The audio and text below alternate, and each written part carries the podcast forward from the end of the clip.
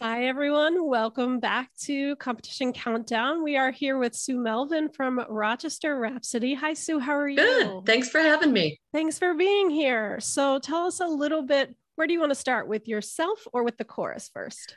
So, Rochester Rhapsody has been in existence since 1996. Uh, one of the things we're proud of is we've qualified for international every year since inception. That's so amazing. we we do love to compete, but we're also a very busy performing chorus. We Okay. perform out about 20 times a year. That's a lot. Um, we prefer to fundraise by singing versus selling candy bars. I I'd have to agree with that. Yeah. so we do sing sing out quite a bit. Uh, we do singing telegrams that helps add to our income a little bit, um, and we have a lot of fun. We just came off a coaching weekend with Dr. Jay Butterfield. That's exciting. And uh, we feel like he raised us to a new point, and we have rehearsal this evening. I'm looking forward to trying out all the things we did on the weekend. So That's exciting. I've been directing Rochester Rhapsody for about 15 years. I've been a chorus director for 26, and I'm a barbershop geek, second gen- second generation, Second generation. barbershop, Okay. barbershopper, and I'm a member of Sweet Adelines BHS and HI. Okay. So this is your entire life then, as well. Can't get enough barbershop.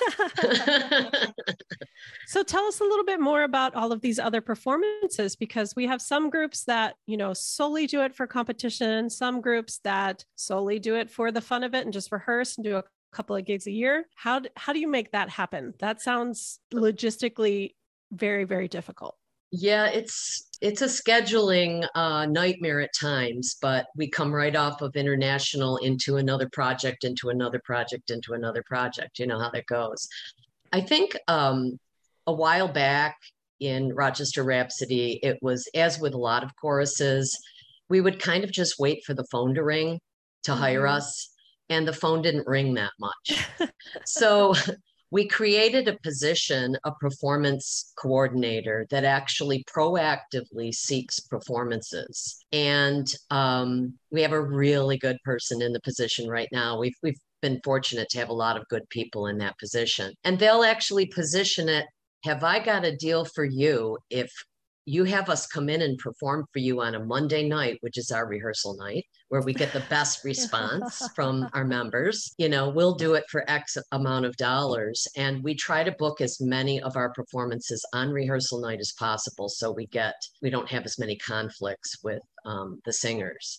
So um, that position just books us up, and she and I work together, and and the music team, of course, and determine where in our schedule is the most logical place to put those performances. And something that's worked really super well for us is we sing out the entire month of December and the entire month of June. So that way we only have to prepare one set one time Right. and we go out and do it cookie cutter, you know, four, five, six gigs in a row. That's amazing. And by, by the sixth Yeah, one, old- we're actually doing really well. well, they say that old adage is, you know, the best rehearsal is a gig. So Yeah, yeah. So that has worked really, really well for us. We're also proud members of the Greater Rochester Choral Consortium, which is um, a group of 28 choirs and choruses here in the Rochester area. You know, we're home of the Eastman School of Music here, and uh, the choral community is is very uh, competitive, but also very educated and very skilled.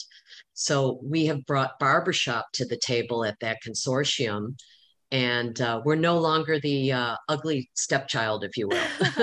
we're we're accepted among the choral community just as everyone else is. So that's helped our reputation in the community as well. That's really great. What a great example of outreach, too, to bring more awareness to the barbershop community. Yeah. So, I mean, how has you've been with them a while now? How has the chorus grown over the time that you've been directing them? Well, it's actually funny you should ask that because we had a membership program in mid August and we had 28 guests visit on the first night, Wow. more than we have chorus members. I was going to say that's larger than my chorus right now.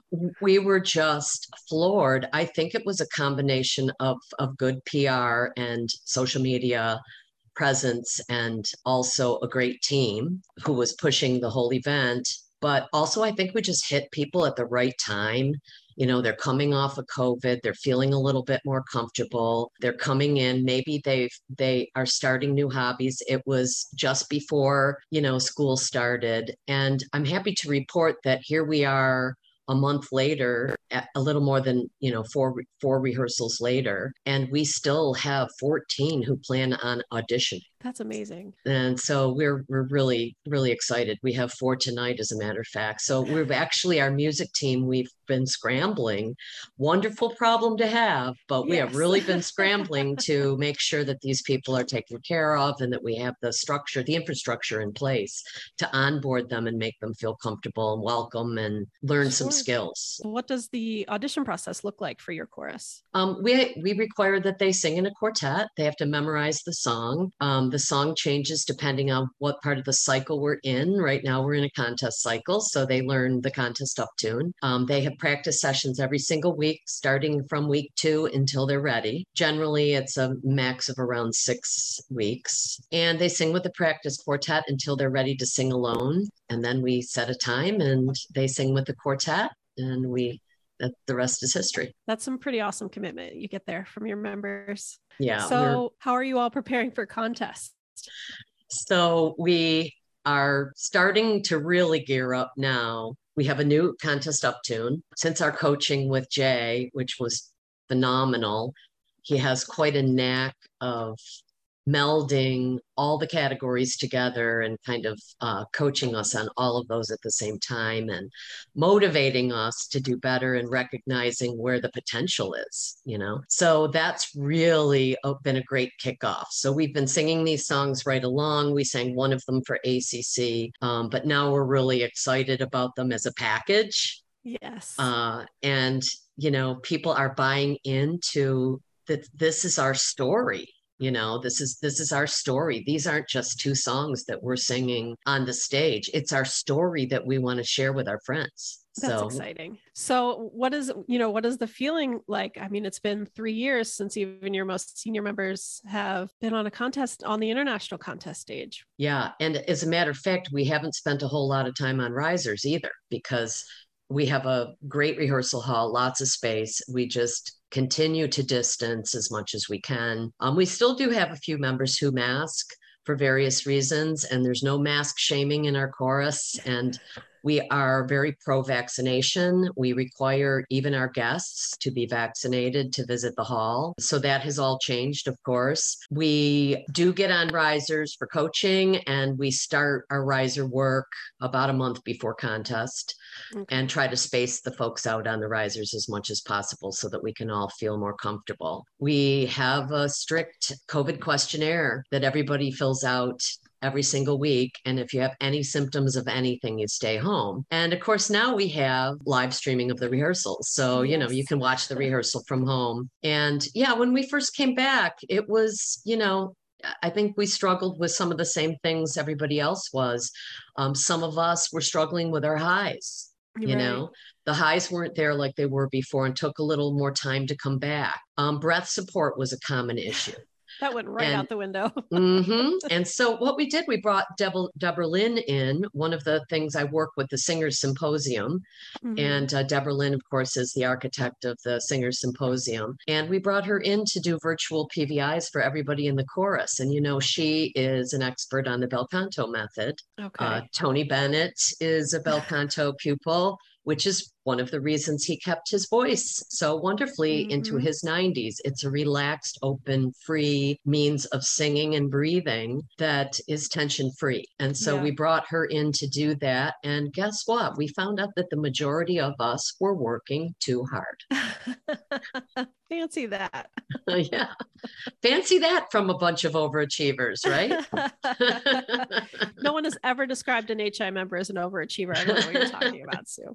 So, what are you telling your newer members about what to expect from ICNC? So, our newer members, well, we're very fortunate here in Rochester that Turning Stone is so close in uh-huh. proximity to us. So, that's one thing that makes it a little easier. They don't have to fly out of state or anything like that. Some of our newer members are have had some barbershop experience in the past, so they're aware of it. But coming in from Sweet Adelines, the HI experience is very, Very different. different. And I, I'm a sweet Adeline myself. So, you know, I think it's all great barbershop and all people who love to sing.